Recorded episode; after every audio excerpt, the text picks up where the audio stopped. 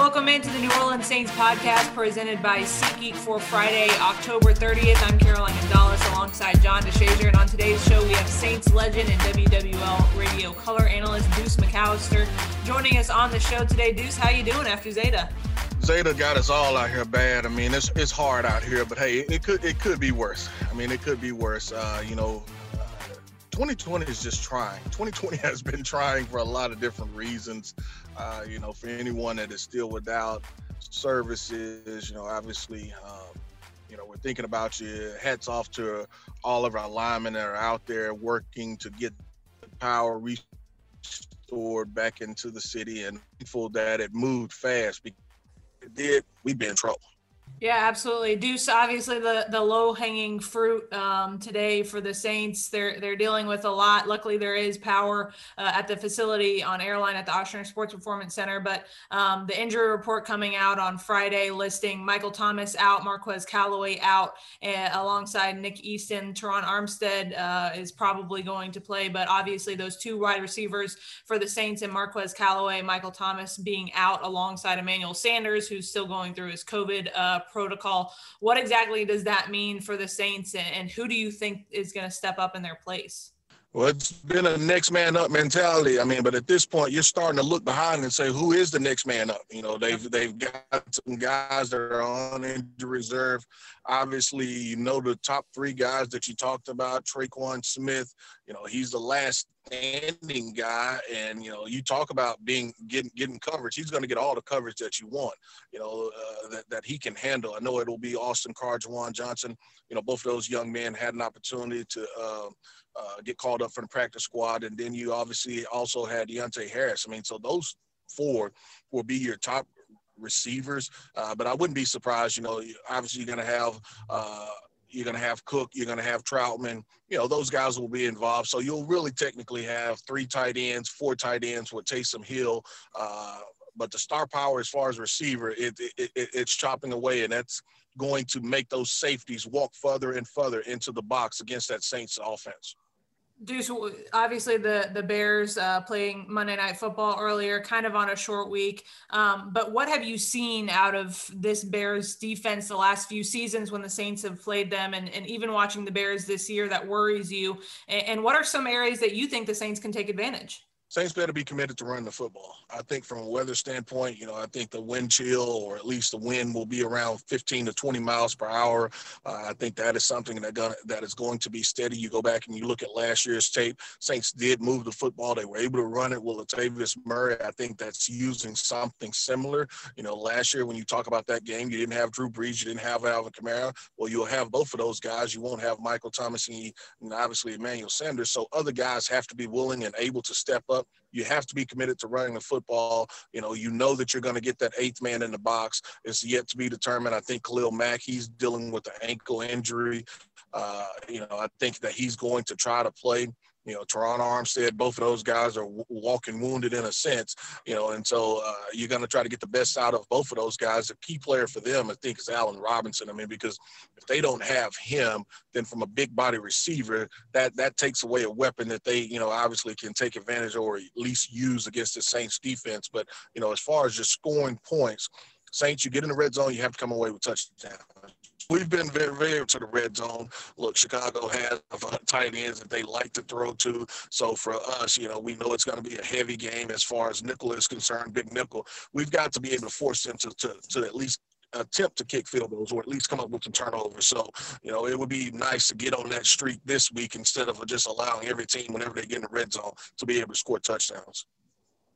You know, Deuce, I know you mentioned, you know, how, how thin they are receiving some of the guys who are going to step up, but this could be one of those 10, 12 catch days for Alvin Kamara, too. I mean, he could get a heavy use day here, uh, especially in the re- receiving aspect. Uh, Latavius Murray uh, basically ran over the, ran the Bears to, to, the point where they almost cried uncle last year 27 carries, 119 yards, and a couple touchdowns. Um, but if you're going to throw it some, looks like Alvin's going to have to be heavily heavily involved, at least in that part of it.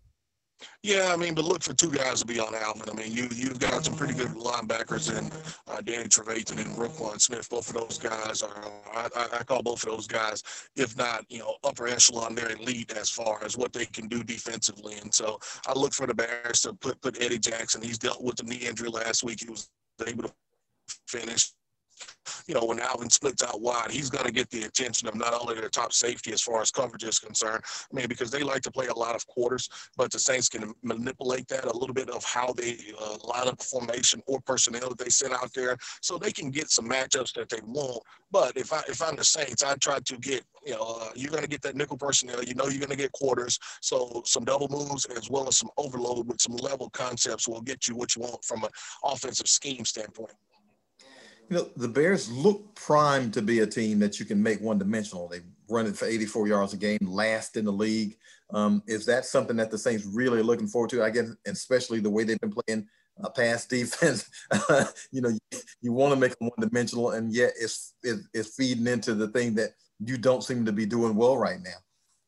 Conceptual, yes. I mean, when you think about it, look at it on paper, yes. You want to make that team one dimensional. Uh, you feel like that you can really probably stop them running the football with seven in the box. I mean, but with the Saints team, it's not can you cover, it's can you communicate. That's the biggest question mark that you have for the Saints. Can you communicate? Because if they can communicate, then you can slow down really any team. I mean, this Saints team has talent, but it's just, you know, at this point, it's almost like ABC. You know, it's it's simple, but it's been so hard for us to be able to just communicate on the back end. Deuce, we all know how uh, I respond to cold weather. We've all seen me in the press box, but when you're dealing with a team uh, in cold weather, um, how as a player do you prepare for that? You know, mentally, physically, uh, you know, you have to go out and play. There's no excuses, but it's going to be cold. It's going to be windy. How do you get ready for that? You layer up. I mean, that's really all you can do as a player, and you want to make sure that you're, you're moving on the sideline uh, and make. They'll have heaters, they'll have different things. I mean, they may even have some uh, chicken broth on the sideline because you know since it's not freezing, uh, you'll probably have Gatorade. Normally, you only have that chicken broth if it's freezing, as far as you know, temperatures under 32 degrees, and so those players they'll just layer up. I mean, they'll have the hand warmer on the sideline. You know, a couple of them will have the the, the hand warmer as far as uh, around them as they go out there and play. I mean, but as a player, you layer up. Uh, somebody like me and you, Carolina, as we covering it, it's going to be a long three hours up there at Soldier Field. I'm, I'm going to be miserable, but I'm going to be layered up. You can guarantee that. Well, maybe bigger concern, Deuce. Uh, Soldier Field, the turf can be, how can I say this kind? Uh, crap. Can, so how do you combat that? Because the Saints handled it well last year, uh, and they've handled it well in, in other years. So what what do they do to be able to handle that turf, which isn't the best in the league? JD, I think the biggest thing is making sure that you have multiple set of cleats. The one thing that they do have as far as uh, to their advantage when you talk about that turf, it won't be like there's rain. And so it's basically, it will be windy in that sense. So it won't be any mist or anything coming down. So that helps you in that sense. So, you know, you just want to have multiple set of cleats as well. And I think that'll be the most important thing. I apologize because I have Fletcher Mackel, local broadcaster, speaking in the other room as I am using his house for both power and Wi-Fi. Uh, but Deuce, if you could give us a, a, score prediction for Sunday's game, you know, obviously Saints kind of putting the pieces together, and the Bears trying to come back from a loss uh, earlier in the, this week. What do you think the, the outcome is going to be? Be a close game. You know, I look at it anywhere between a three to seven point, maybe even four point game for the Saints. Uh, you know, for the Saints, they, they, they, have been scoring against pretty much every team, but this team, this team is going to present some problems and not having your top receivers is going to present some problems. I still look for the Saints to be able to score at least 24 points and the Bears are anywhere between 14 to 17 uh, points for the, for, for them. Perfect. Well, Deuce, we'll let you go. We appreciate your time. Uh, hopefully, you guys get power back on and everything is uh, restored peacefully in New Orleans for everybody here soon, and and we can all rally around a TV and watch the Saints on Sunday. Yeah, hopefully, uh, you know, our fans and everybody, we start to get some power pretty soon. But I know Entergy's, they're working extremely hard to try to make that happen right now. 100%. Well, Deuce, we appreciate your time. Have a good one. All right. Thank you. All right, that was Saints legend Deuce McAllister. Sorry if you heard Fletcher Mackel in the background. As I said earlier, I'm using his house for power and Wi-Fi as I am still out, uh, as many Louisianians are. Um, but we'll figure it out and we'll find a way. Like I said, hopefully we can be all around a TV together somewhere, safe, socially distancing, and with a mask, watching the Saints get a win over the Bears on Sunday. Tune in to Dome at Home live an hour before kickoff on Sunday. That'll be 2:25 on Sunday. Tune in to Dome at Home live. We'll also have the post-game show immediately following the game with the live press conferences of Sean Payton, Drew Brees, and every other Saints player that you could possibly imagine who wants to speak to us on Sunday. That'll do it for the New Orleans Saints podcast presented by SeatGeek for Friday, October 30th. For John DeShazier, Deuce McAllister, I'm Caroline Gonzalez. Thanks so much for listening, and we'll talk to you next week.